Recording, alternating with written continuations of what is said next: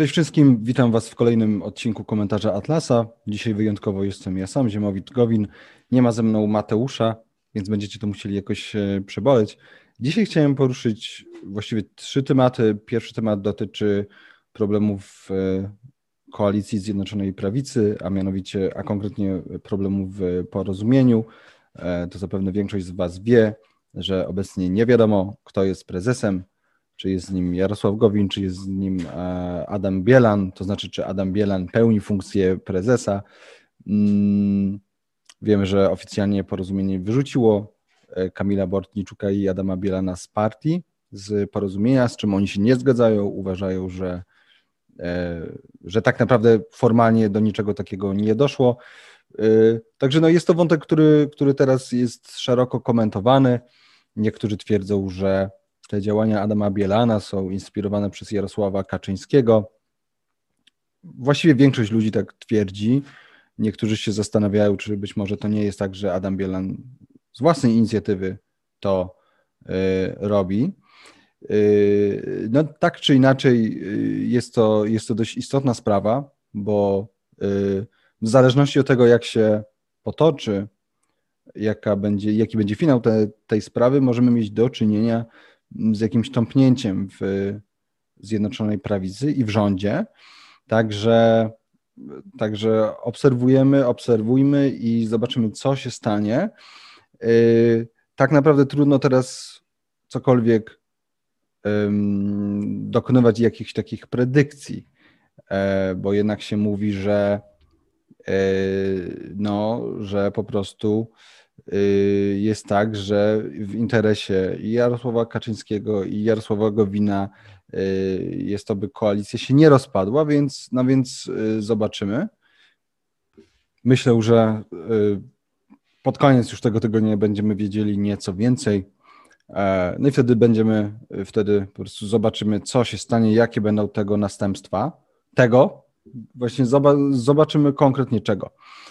Y, druga rzecz, o której chciałem powiedzieć, to y, o koalicji 276 Platforma się zebrała w zeszłą sobotę y, na wielką, wielką albo niewielką konwencję, gdzie Borys Budka i Rafał Trzaskowski przedstawili właśnie swoją koncepcję zjednoczonej koalicji.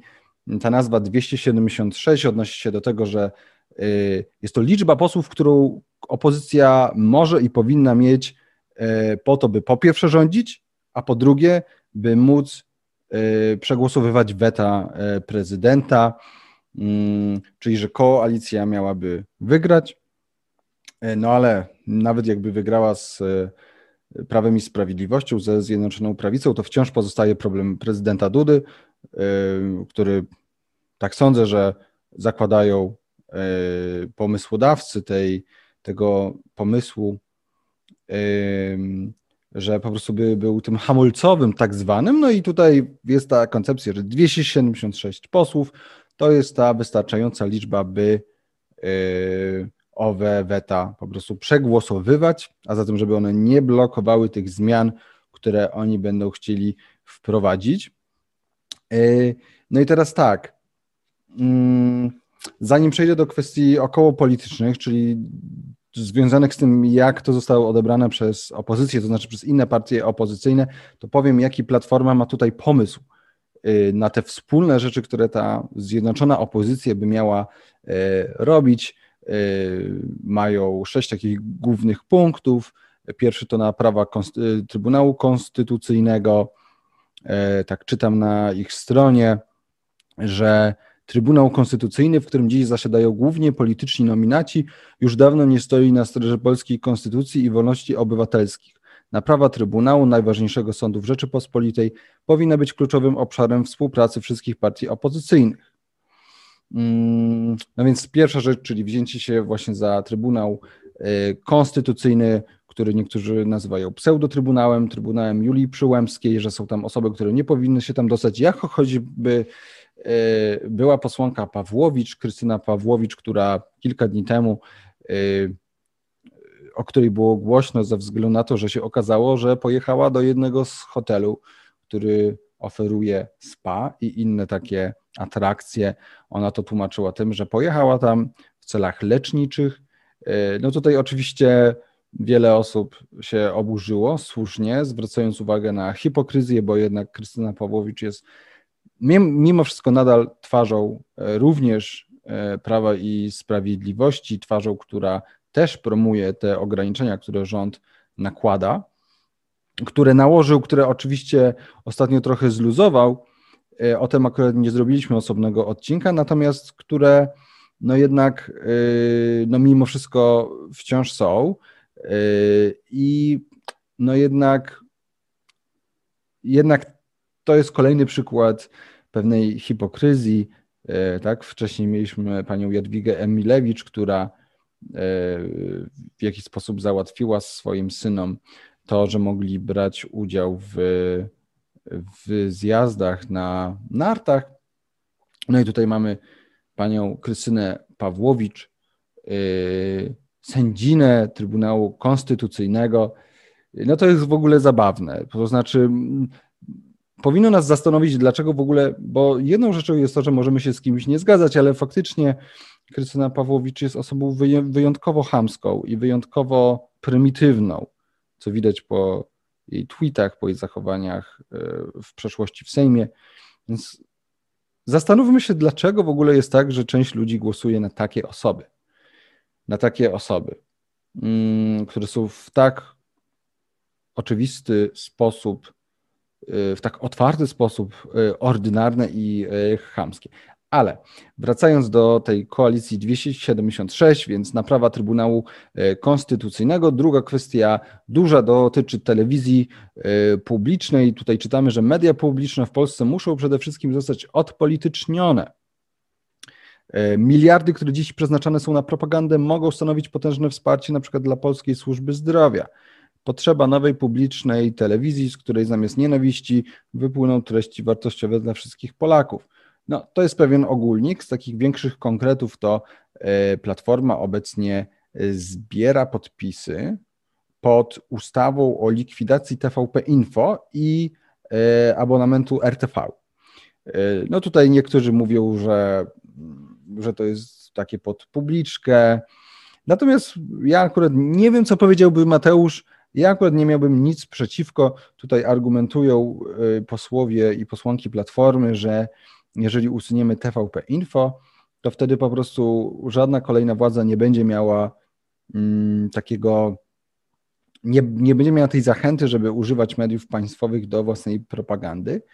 Y, no a mimo wszystko ta propaganda, jak wiemy teraz z zapisu, jest wyjątkowo straszna, jest zdecydowanie y, gorsza niż za czasów Platformy i PSL-u. Trzeci punkt to odpolitycznienie prokuratury. Y, tylko niezależni prokuratorzy zapewnią, że zniknie parasol ochronny dla przestępców z partyjnymi koneksjami. Wierzymy, że wspólną odpowiedzialnością wszystkich demokratycznych partii opozycyjnych powinno być dopilnowanie, by między organami ścigania a politykami była zawsze gruba ściana, a nie obrotowe drzwi. Tak, no tutaj jest ewidentne nawiązanie do tego, że prokuratorem generalnym jest obecnie minister sprawiedliwości e, Zbigniew Ziobro. To jest faktycznie sytuacja mocno patologiczna i absurdalna i E, tutaj, co prawda, na tej stronie bezpośrednio o tym nie piszą, ale jednym z ich pomysłów jest to, by stworzyć takiego mm, specjalnego też prokuratora, który by y, zajmował się sądzeniem polityków, znaczy różnych przestępstw dokonywanych przez polityków. Więc to zapewne byłaby osoba, która po prostu zabrałaby się mocno za PiS.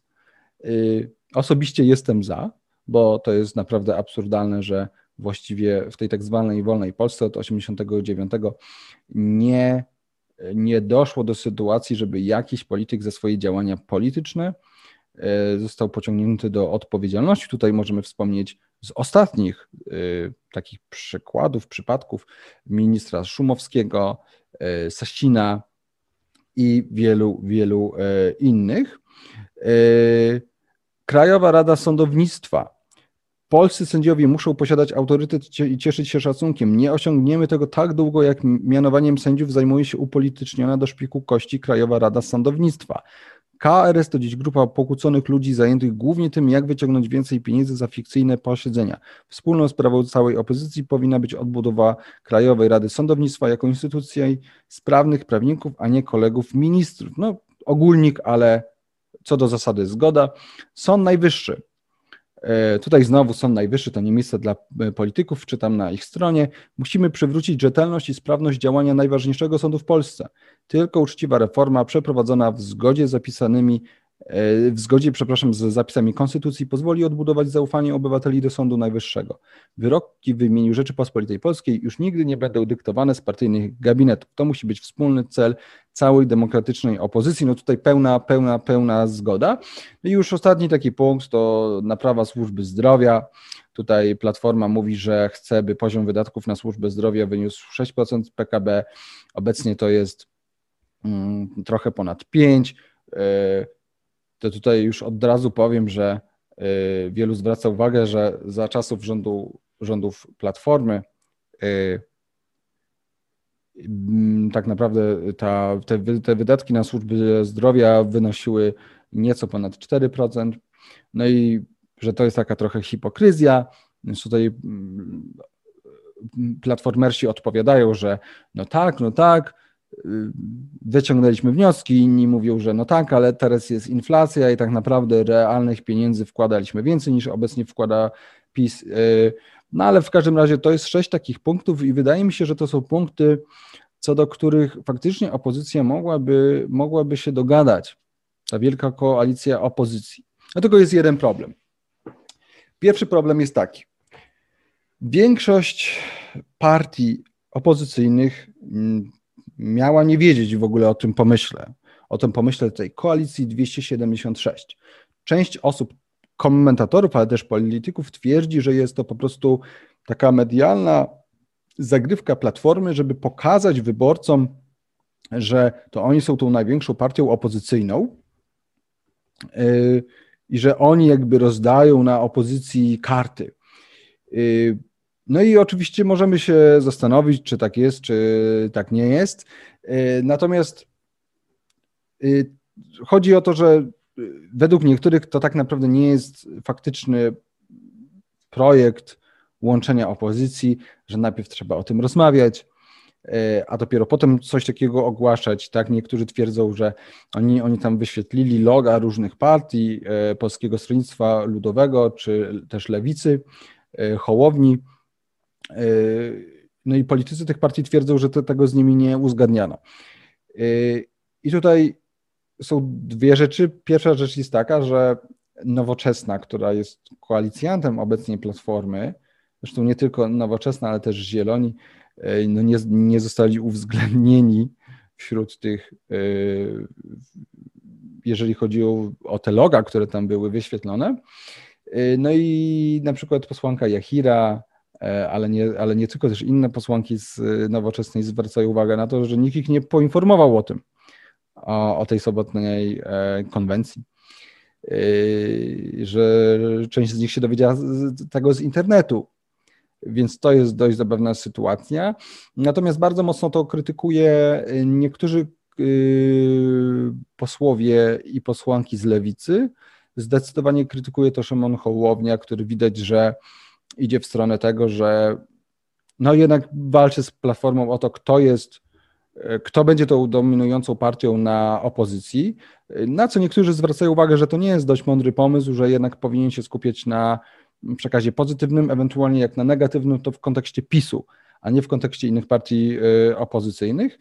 Natomiast e, część polityków z PSL-u e, podeszła do tego mniej krytycznie. Oczywiście głosy były bardzo różne, tutaj ich nie będę przytaczał.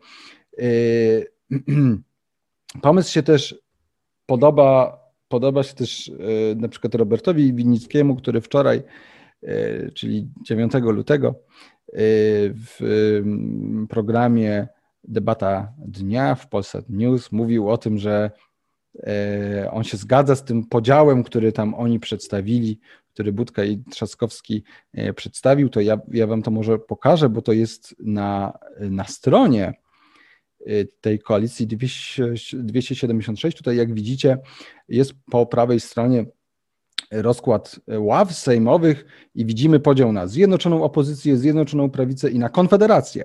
Tak? I ta zjednoczona opozycja tutaj ma mieć 276 tych E, głosów. No i dla Robert Winicki tłumaczył to w ten sposób, że e, mamy możliwość między słabą teraźniejszością, czyli zjednoczoną prawicą. Mamy możliwy powrót do przeszłości, do, do tego, co już było. Tutaj z jego zdaniem tym, co już było, miał, miałaby być właśnie platforma. No i oczywiście konfederacja jako ta przyszłość, jako ta normalność jego zdaniem. Tutaj jeszcze oni przedstawili na dole e, różne badania. Tak, tutaj widzimy Instytut Badań Spraw Publicznych, e, dla Zjednoczonej Prawicy 138 mandatów, dla Zjednoczonej Opozycji 271, dla Konfederacji 51. E, w Kantarze powiedzmy, że podobnie trochę, trochę Konfederacja mocniejsza kosztem PiSu. E, no i tak. E, więc to jest pierwsza rzecz. Druga rzecz to jest taka, że no tutaj zwraca się uwagę na to, że tak naprawdę, o ile pomysł być może jest dobry co do zgadania się na te pewne takie postulaty, bo zwróćmy uwagę, że to są postulaty bardzo ogólnopaństwowe, tak? To nie są konkretne postulaty dotyczące na przykład zmiany w systemie edukacji, e, zmian gospodarczych. To są kwestie, które mają w zamyśle naprawić państwo, mają e, przywrócić praworządność. Więc to jest coś, na co faktycznie opozycja by mogła się dogadać. Jest tylko jeden problem, to znaczy nie jest dobrym pomysłem, zdaniem większości polityków i komentatorów, by y, była jedna lista. Co więcej, wydaje się, że jedna lista jest tu niemożliwa, no i tutaj większość ludzi mówi o dwóch listach. Y, I te dwie listy są zazwyczaj przedstawiane tak, że jedna lista to jest ta bardziej liberalno-lewicowa, czyli Platforma, Lewica, być może Hołownia. Z drugiej strony mamy, mamy mieć drugą, y, drugą listę centroprawicową, czyli PSL, być może, no i cała koalicja polska, być może ktoś jeszcze. Y, oczywiście nie każdy się zgadza z takim podziałem, tak? Y, na przykład dla lewicy y, Hołownie jest prawicowy, więc on by był pewnie z PSL-em. Niektórzy z lewicy są przeciwni jakimkolwiek wspólnym listom, ale to oczywiście będzie zależało tak naprawdę od władz E, lewicy. I tutaj jeszcze wydaje mi się, że żadna decyzja nie została podjęta. Zresztą i tak do, do wyborów mamy, mamy dość dużo czasu, e, tak, no bo jeszcze dwa lata ponad, więc, więc to oczywiście się może w bardzo różny sposób um, zmienić. Natomiast y, no, ja uważam tak, skoro jest to komentarz Atlasa, to sobie pozwolę skomentować chociaż Atlasem to ja nie, to ja nie jestem. E, wydaje mi się, że ten pomysł platformy jest całkiem dobry, żeby dogadać co do tych punktów stycznych, ale faktycznie iść dwiema listami, bo nie wyobrażam sobie, e, i to wielu polityków mówi, że trudno, żeby na jedną listę głosował ktoś, kto na przykład chce głosować na mm, Sawickiego z PSL-u i ktoś, kto chce głosować na e, Zandberga, albo ktoś, kto chce głosować na Hołownię i powiedzmy ktoś, kto chce głosować na, na kogoś innego, kto zupełnie z Hołownią się nie kojarzy. na przykład na kogoś z y, nowoczesnej, tak? Więc faktycznie tutaj jest tak, że wydaje się, że te dwie listy byłyby jedyną rozsądną, jedynym rozsądnym e, rozwiązaniem, jeżeli chodzi o, o, zje, o zjednoczoną e, opozycję. Mm, więc byłaby to dwie listy i opozycja by się miała dogadać co do kształtu, e, co, co do tych wspólnych zmian, które by mieli wprowadzić. Oczywiście tutaj się pojawia problem. Kto by miał być premierem? Kto by miał zasiadać w rządzie? Tutaj obawiam się, że no niestety to byłoby trudne, bo wydaje się, że każdy chciałby, aby to jego partia miała to główne, to główne zdanie. Yy, z punktu widzenia wyborców, bo słuchajcie, czemu ja o tym mówię, tak? Bo nam może się wydawać, że przecież to nie jest istotne, że te partie i tak niczego ważnego nie zmienił, one nie są wolnościowe. Nie, nie są wolnościowe. Natomiast ja uważam, że to jest istotne z tego punktu widzenia, że PiS już tak daleko nas zaprowadził e, w stronę niepraworządności, w stronę zupełnego gwałcenia konstytucji, w stronę gwałcenia praw e, obywatelskich, że ja patrzę się pozytywnie i z nadzieją na takie projekty. Nawet nie konkretnie na ten projekt Platformy, to jest przykład. Ja myślę, że jeszcze jakieś inne pomysły będą, być może to będą pomysły innych partii, no ale trzeba, trzeba trzymać kciuki, trzeba PiS po prostu odsunąć od władzy. No i a propos y, PiSu, przechodzę teraz już do trzeciego i ostatniego dzisiejszego e, tematu. Y, podatki, podateczki, PiS je uwielbia. Teraz nowy podatek nazwany składką solidarnościową. Ma to być podatek od wpływów reklamowych i ma to być podatek płacony przez polskie media. Czytam. Planowany podatek od wpływów reklamowych uzależniony będzie od wysokości wpływów z reklam i będzie różnił się w zależności od typu danego e, medium. Przypadku telewizji, radia, kino oraz outdooru będzie obowiązywać powyżej wpływów 1 miliona złotych. Stawka to 7,5% od wpływów do 50 milionów oraz 10% od wpływów powyżej 50 milionów prasie podatek ma obowiązywać po przekroczeniu progu 15 milionów złotych i wyniesie 2% od wpływów do 30 milionów złotych oraz 6% od wpływów powyżej 30 milionów złotych. W internecie podatek będzie obowiązywał podmioty, które w zeszłym roku zanotowały co najmniej 750 milionów euro wpływów na całym świecie i powyżej 5 milionów euro w Polsce. Konieczne będzie spełnienie obu tych warunków. I podatek miałby obowiązywać od lipca 2021 e, roku. Tutaj przewidywania są takie, że do 2000, że w 2022 roku miały ten podatek przynieść do budżetu około 800 milionów złotych. Tutaj zwraca się, tutaj broni się, argumentem za tym podatkiem jest to, że te 800, mil, mil, mil, mil 800 milionów złotych miałoby e, pójść na służbę zdrowia, tę pokowidową, tę służbę zdrowia, która jest taka, taka wyniszczona. No i tutaj słusznie zwracają uwagę na to, że to jest, że to jest bzdura, że jeden miliard to jest dużo, to jest dużo, ale to nie jest dużo, jeżeli chodzi o budżet państwa, o to, ile się, ile państwo wkłada na, yy, na yy, Polską Służbę Zdrowia. Więc o co tak naprawdę chodzi? No, tutaj już wspominaliśmy Wam o tym, że Orlen wykupił Polskę Press, która ma kilkaset tygodników, stron internetowych, lokalnych. E, I też ostatnio, i też ostatnio e, prezes Kaczyński, wódz Rzeczypospolitej, powiedział, że niepolskie media, tak zwane niepolskie, czyli takie, które mają jakiś kapitał zagraniczny, to, powinna, to powinien być rzadki wyjątek.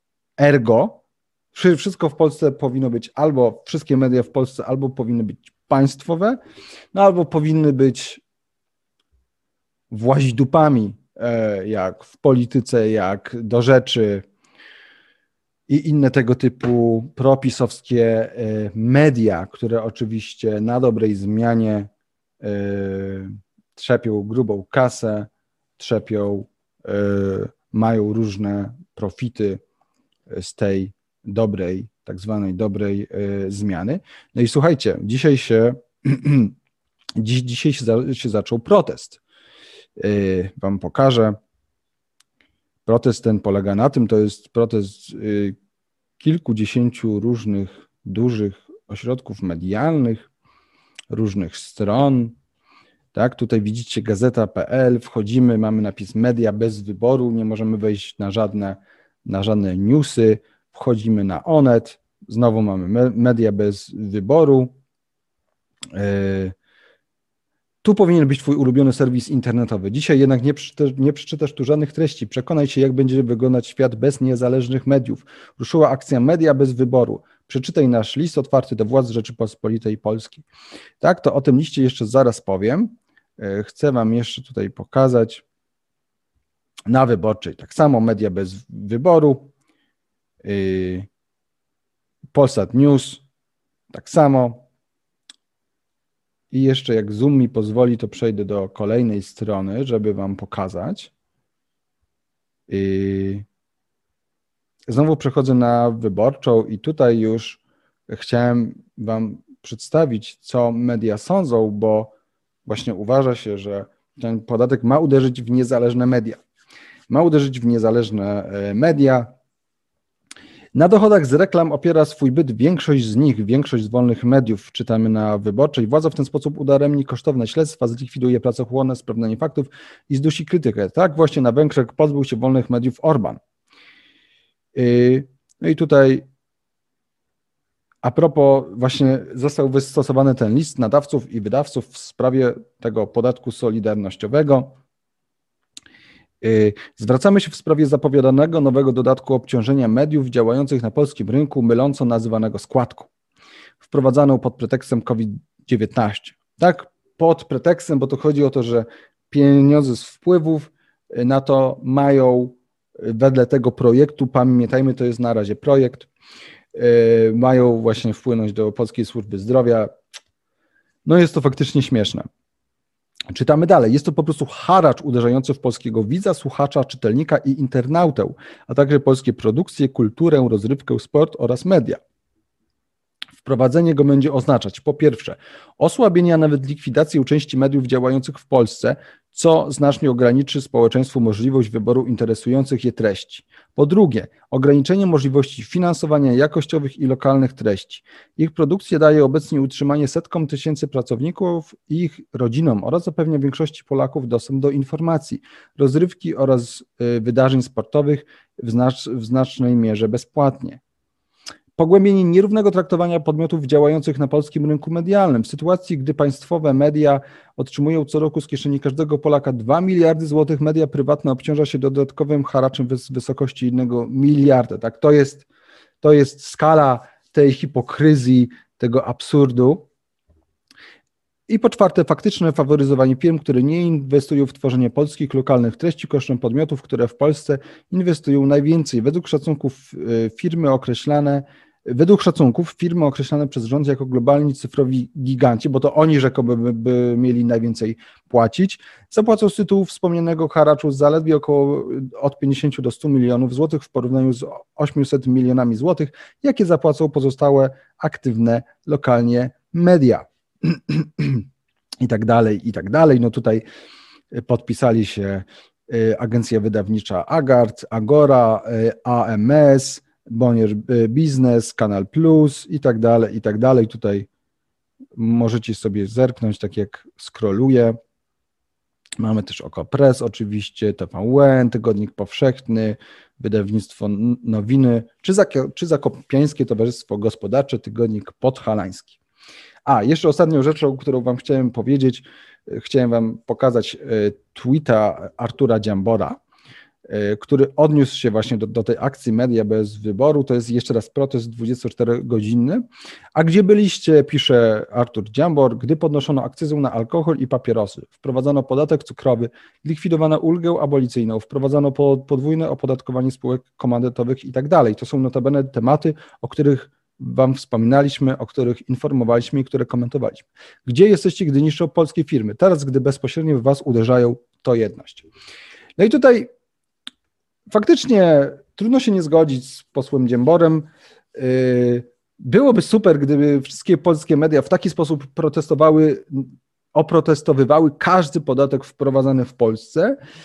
Y, ja się tutaj zgadzam, natomiast faktycznie no, nic dziwnego, że walczą o siebie. To pierwsza rzecz. A druga rzecz, bardzo dobrze, że to robią nawet jeżeli wolelibyśmy, żeby to robili zawsze, żeby walczyli przeciwko każdemu podatkowi, bo każdy podatek wprowadzany siłą e, jest uderzeniem w obywateli i w ich e, prawa, tak, w ich prawa jednostki, o tyle mimo wszystko jest dobrze, że e, zadziałali w taki dość mocny sposób, widoczny zdecydowanie, więc mamy nadzieję, że ten, że, że ja mam nadzieję, że ten projekt dalej nie przejdzie bo jednak PiS po prostu ewidentnie kusi się na przejęcie mediów, na osłabianie mediów niezależnych, e, na po prostu, jak, jak, jakby to ładnie ująć, pisizację e, medialną, czyli żeby e, to nie tylko TVP Info było tubą propagandową,